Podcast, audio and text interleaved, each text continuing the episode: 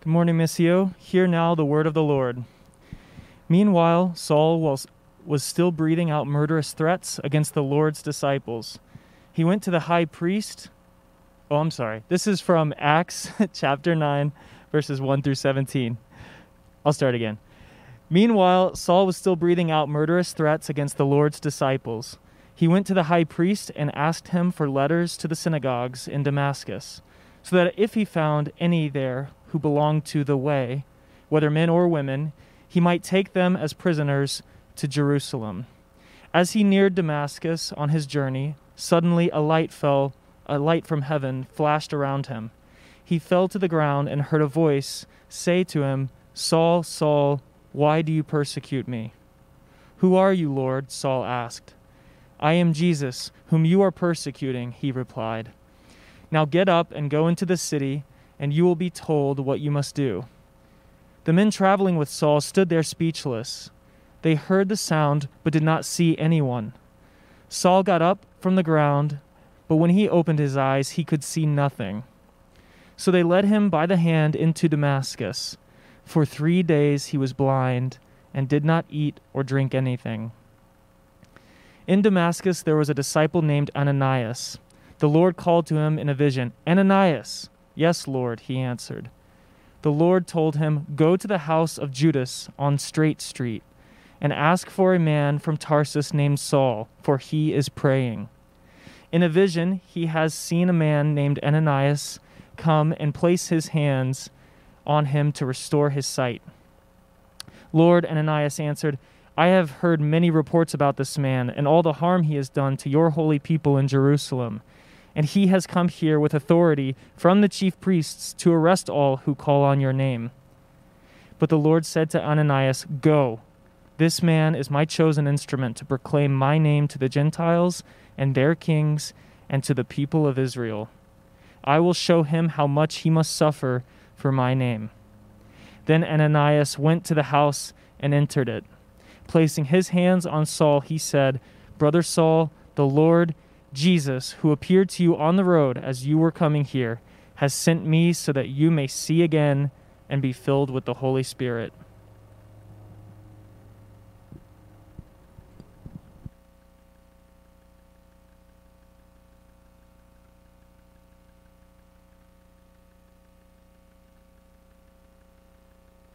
So, one more family business thing, and then we'll roll into the text.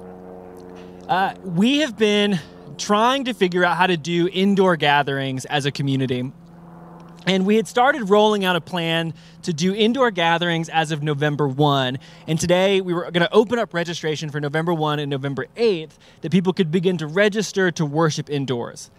But then this week, Salt Lake City changed uh, both how it determines um, COVID risk from going from like the color scale to uh, low, moderate, and high scale, and it increased Salt Lake to high risk, and then that brought new guidelines and restrictions around what it meant to gather.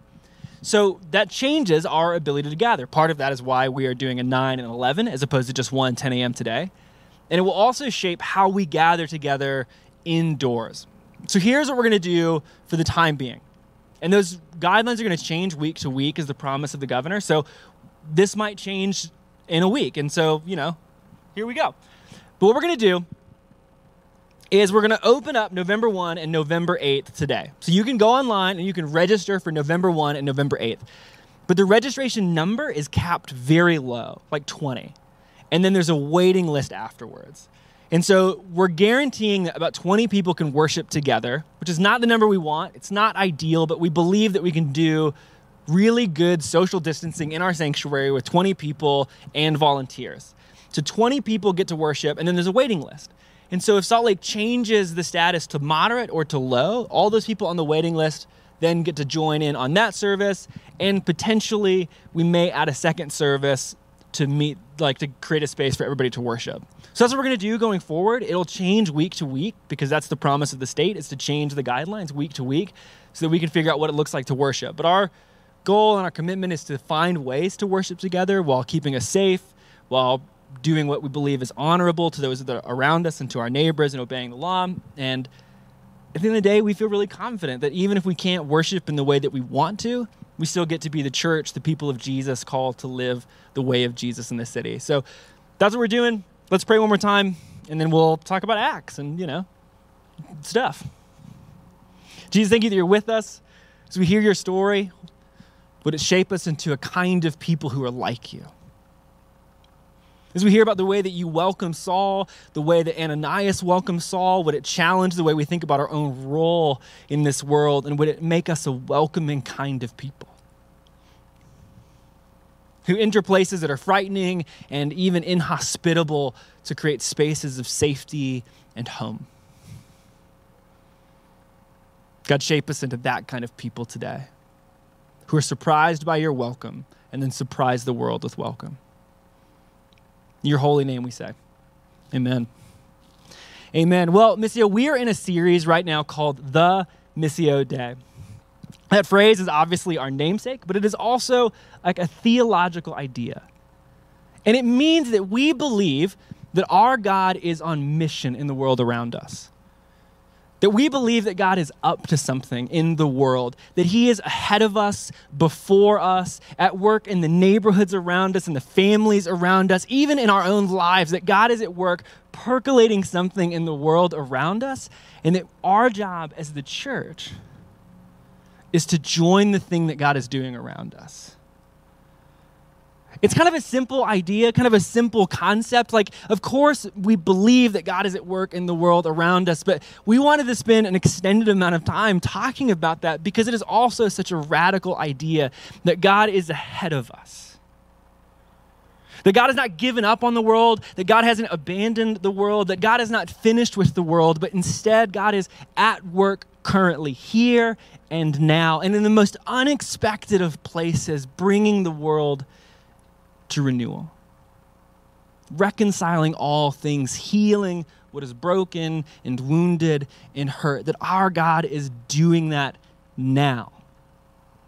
And to be the church means to be a people who are invited and join that healing work that God is doing in the world around us.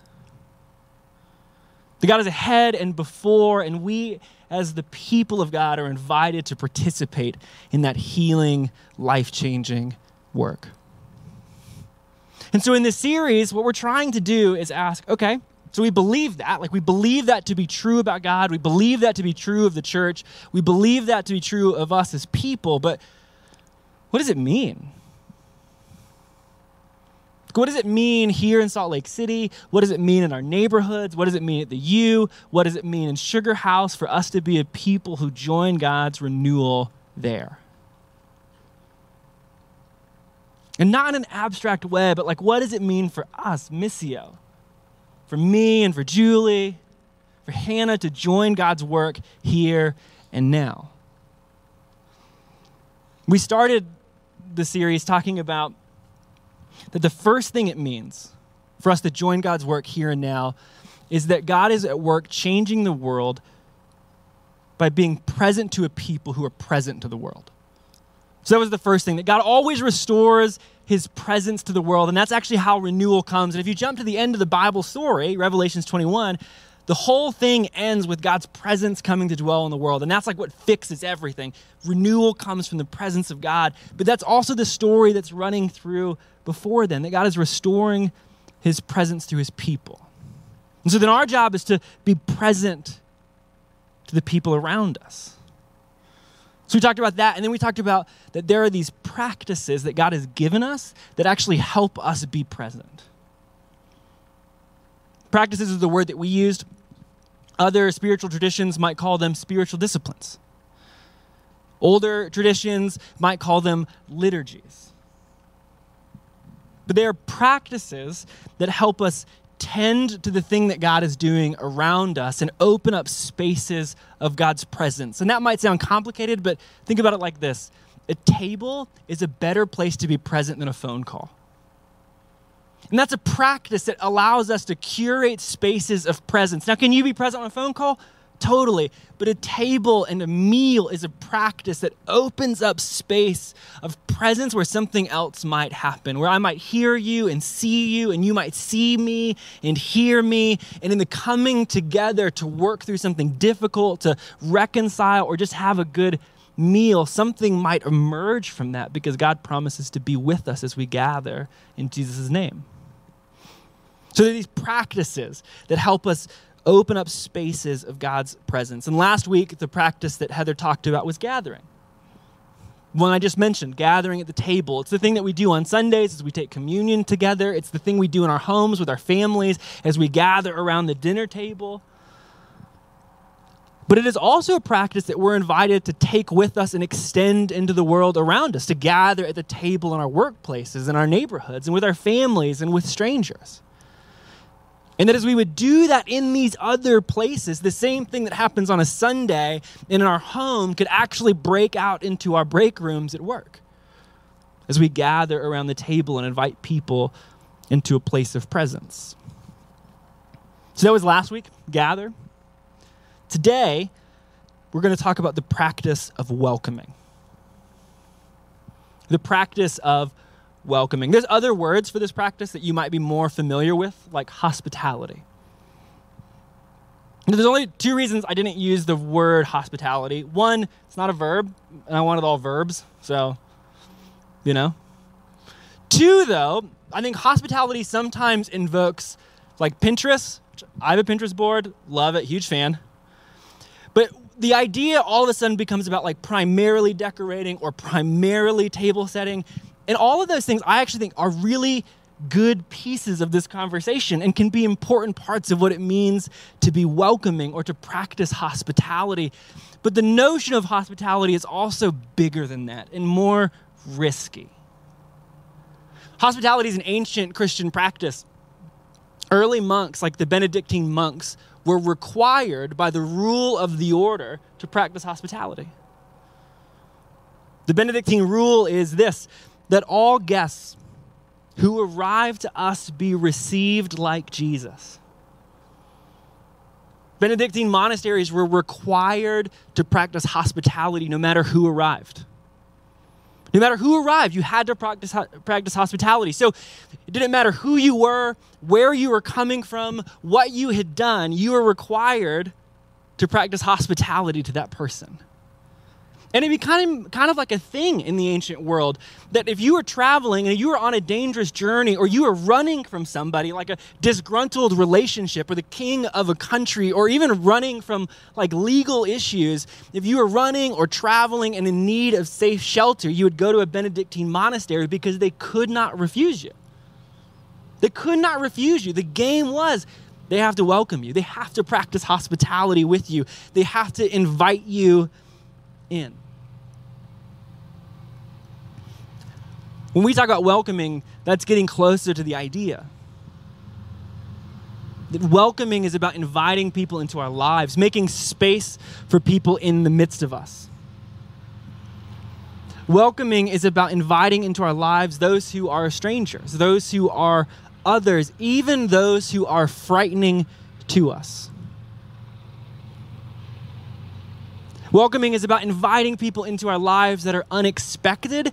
And then it is the willingness to be startled by the generosity of Jesus that appears in that unexpected place. The practice of welcoming is about receiving those who are unexpected and then all of a sudden being startled by what Jesus does in the midst of that space. The practice of welcoming, even more simply said, is receiving Jesus and receiving like Jesus. The practice of welcoming for Christians is to receive Jesus and receive like Jesus. We see this in the story of Acts 9, in the interaction that Jesus has with Saul, and then that Saul has with Ananias. Saul is this character that we will later know as the Apostle Paul very famous. But at this moment in his story, he is Saul. He is not a follower of Jesus. He is not a fan of Jesus. Instead, this is what the text says in Acts 9, verse 1. Meanwhile, Saul was breathing out murderous threats against the Lord's disciples. So much so that he went to the high priest and asked him for letters to the synagogues in Damascus, so that if he found any there who belonged to the way, the way of Jesus, whether men or women, he might take them as prisoners to Jerusalem. Saul is like this true believer, this zealot of the cause that he has. He is dedicated to the mission of stamping out Christianity, of destroying this very young and arguably fragile church. And it's hard. I was trying to think this week of like who is a character in our lives that that it resembles Saul, and I, I just like could not think of a person that would universally represent Saul to all of us, because you have to you have to picture a character who you believe hates you, who you believe is like actively working against you. And so maybe like maybe depending on your political orientation, there's like a political figure, and you're like, that person is my Saul. They are so actively against me. They seem to hate me. They are spewing murderous threats. Or maybe there's someone in your life or in your history who has spewed murderous threats against you, who has acted like they hated you, who has rejected you, who has enacted violence on you. Because they believe something about you is wrong. Right? That's the Saul figure of the story. Someone who believes that a whole group of people is wrong and is going to take action against that group because he believes that they are wrong. And he's on his way, this person named Saul, he's on his way to do this work, to enact what he believes is justice against a wrong kind of people when Jesus shows up to him on the road, which is just a beautiful image. I don't have anything else to say about that except it's just this beautiful image of Jesus is like on the road. I like to imagine that Jesus is maybe going somewhere, like getting a sandwich, and he's like, oh, hey, look, it's Paul. Jesus is on the road, he's journeying. And Jesus appears to Saul, blinds him, and sends him back into the city, leaving him entirely vulnerable. Or maybe you could say, leaving him dislocated and homeless.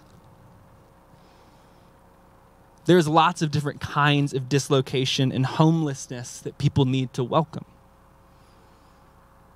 Dislocation and homelessness can look like a lot of different things in a lot of different places in different people's lives. The most common kind of dislocation and homelessness that we often think about is physical homelessness. And we see that a lot, especially if you live in this area. Right now during COVID, like the, the facilities that meet basic needs to people are running at capacity. Traditional places like libraries where you get water are closed. So there's limited access to natural resources that people need. So you might see more physical dislocation than ever before. That's a kind of homelessness that has to find a place to be welcomed. But there's other kinds of dislocation and homelessness. There is also spiritual dislocation and homelessness, which I think is what we see Paul left in.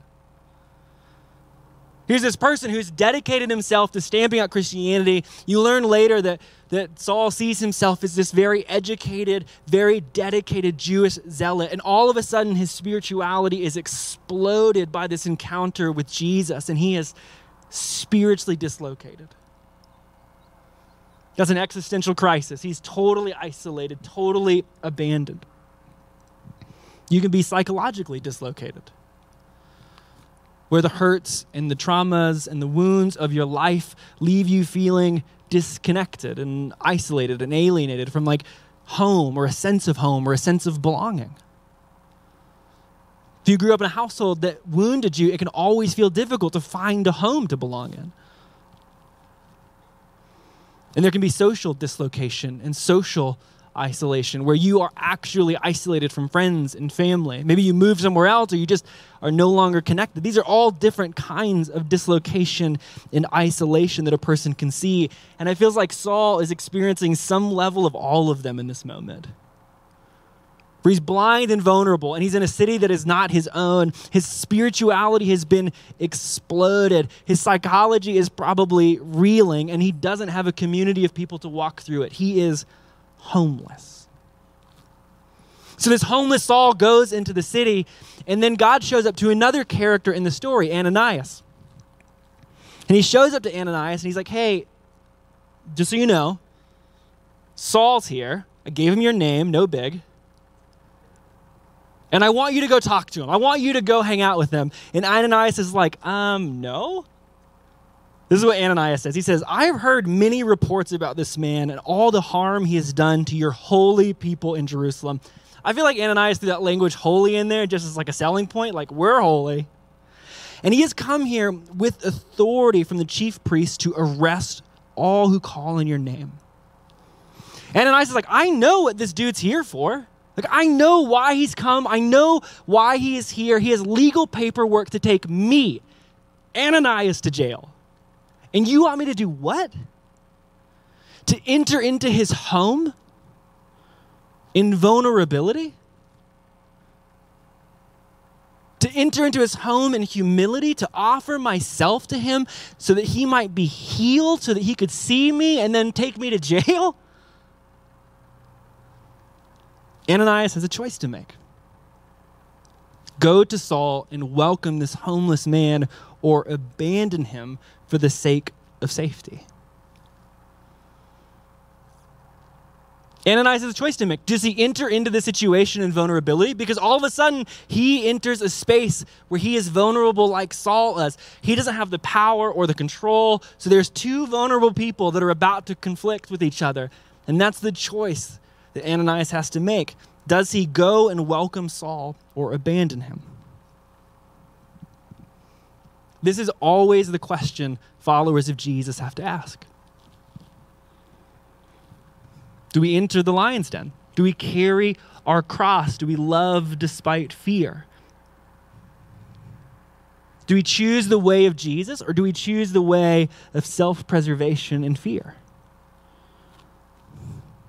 And here's the thing Ananias does not know what will happen. There is no guarantee that if Ananias chooses the way of love, that it goes well for him. That's not a guarantee. It is not a promise. It is not something that is assured to Ananias. People in the Bible who have seen visions from God still behave like huge buttheads. Pharaoh? So there's like no guarantee that if Ananias enters into Saul's home that Saul is welcoming to him. He could still see and then drag him to jail. There's good precedent to see that in the past. Ananias does not know what will happen. And that is always true when we're trying to practice true welcoming. Because welcoming is the practice of hospitality in the unknown and inhospitable. Welcoming is always about creating spaces of safety and vulnerability in the midst of danger and hostility. It is about opening up spaces of presence in the unknown, attuning to those who might be threatening, creating spaces of safety that might cost you more than the other person. That is what welcoming looks like. Saul could drag Ananias to jail. That's on the table. And though the stakes are different for us, like the same thing is true of us. When we practice welcoming, we do not know what the outcome is. Welcoming people into our lives who frighten us is hard and frightening for a reason. We do not know what the other thing will be, we do not know what comes on the other side of that. Welcoming people into our lives who have already had a history of fracturing relationship with us could go wrong. In fact, let's just say this it's going to go wrong. That is frightening. Practicing hospitality in spaces that seem hostile, like jobs that are hostile, or school environments that are hostile, or family units that are hostile, is frightening. To give yourself to vulnerability in a family that is always practicing self preservation is frightening, legitimately so, because it is not guaranteed to go well. The promise is not that welcoming will go well. Instead, this is the promise that God goes with you and that God is ahead of you. There's no guarantee that practicing welcome produces what it is that you are hoping it produces. The promise is that God is with you and that God is ahead of you. See, welcoming, as it is about creating spaces of safety, it is also about joining God and extending the Spirit's welcome to others. This is so beautifully illustrated in this story because Saul has already encountered Jesus. So before Ananias goes into Saul's room, Jesus has already been there. He met him on the road, blinded him, and left him vulnerable. And Jesus is often, always doing something in Saul's room already. So Ananias isn't manufacturing something, Ananias isn't trying to create something. The pressure or the weight is not on Ananias to save Saul. Instead, his job is to join what it is that God is already doing, what it is that is already happening.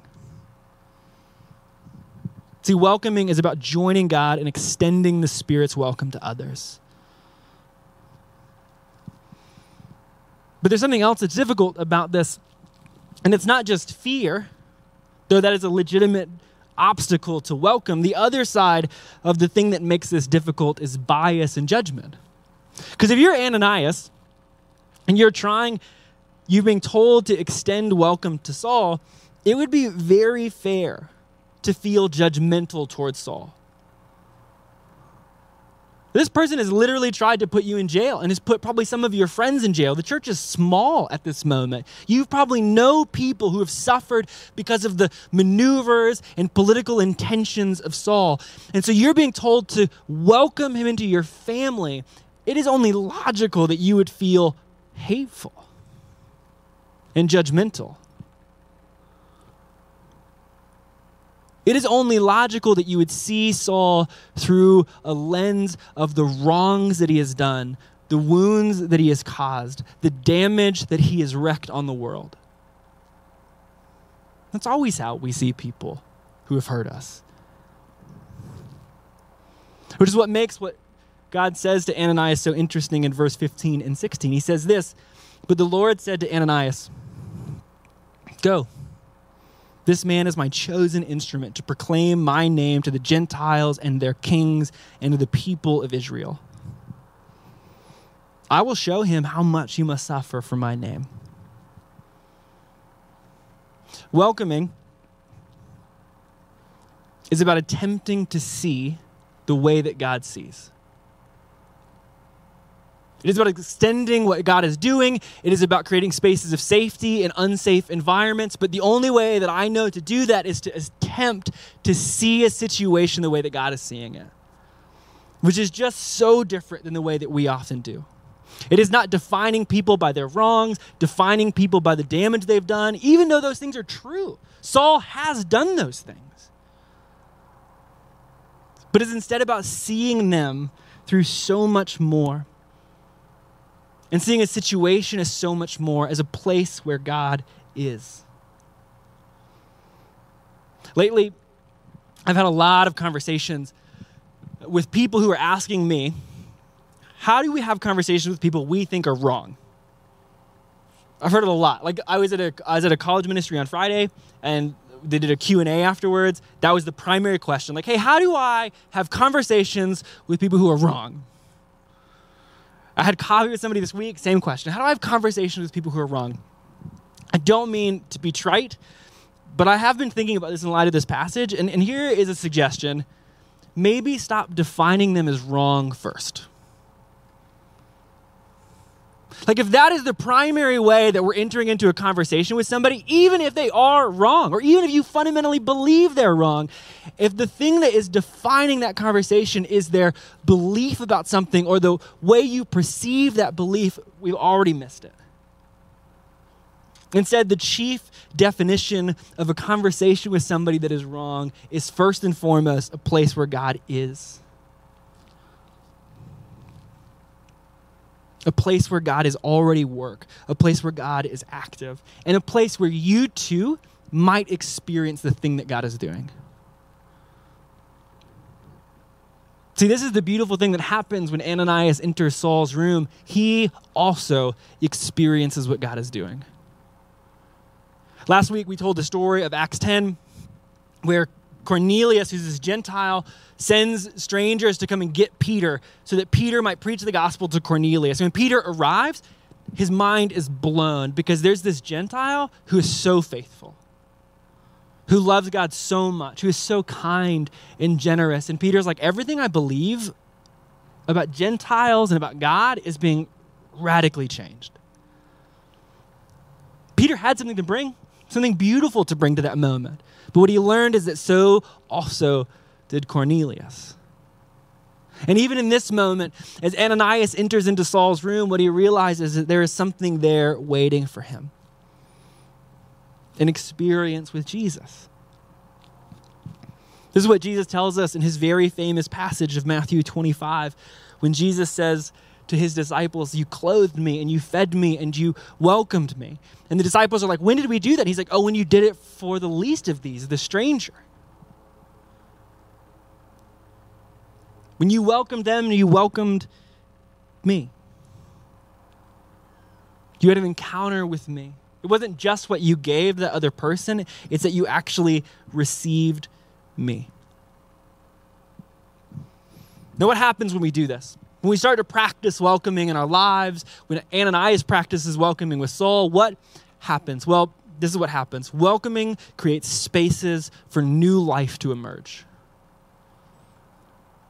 It creates spaces where new life might begin to grow and begin to emerge. This is how the passage ends in verse 17 through 18. It says this Then Ananias went to the house and entered it.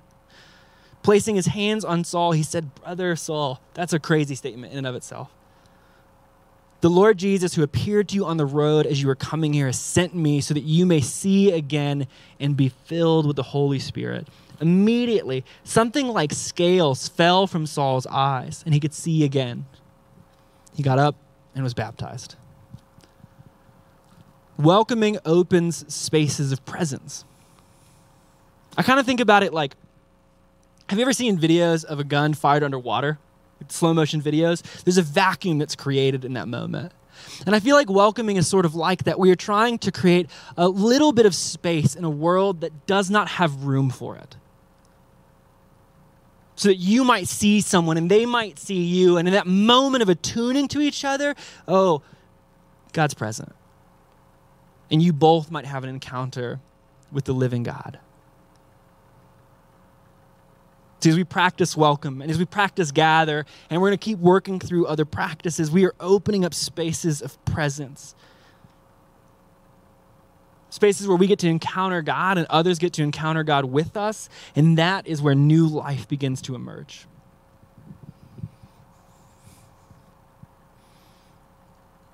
How do we do this in our own life? Well, it begins right here. Every Sunday, we you know, now in COVID differently, but every Sunday we try to gather at the table. And you'll see that somewhere near you have these like little plasticky communion cups. Very fancy. Wafer on top, juice in the bottom. We spared no expense for you. And as you take this, Jesus tells us, He's like, hey, this is my body and this is my blood. They purchased welcome for you. I have made a space at my table available to you. You are welcome here. And so we begin this process on a Sunday where we remember that we have been welcomed into God's kingdom, that we are all like Saul, startled by the generosity of Jesus on the road that is undeserved. And as we gather and we take communion in this space, we are formed more into a welcoming people. And then we leave here this is only a little bit of our life. We leave here and we go into the week and we practice welcoming with our family at our tables.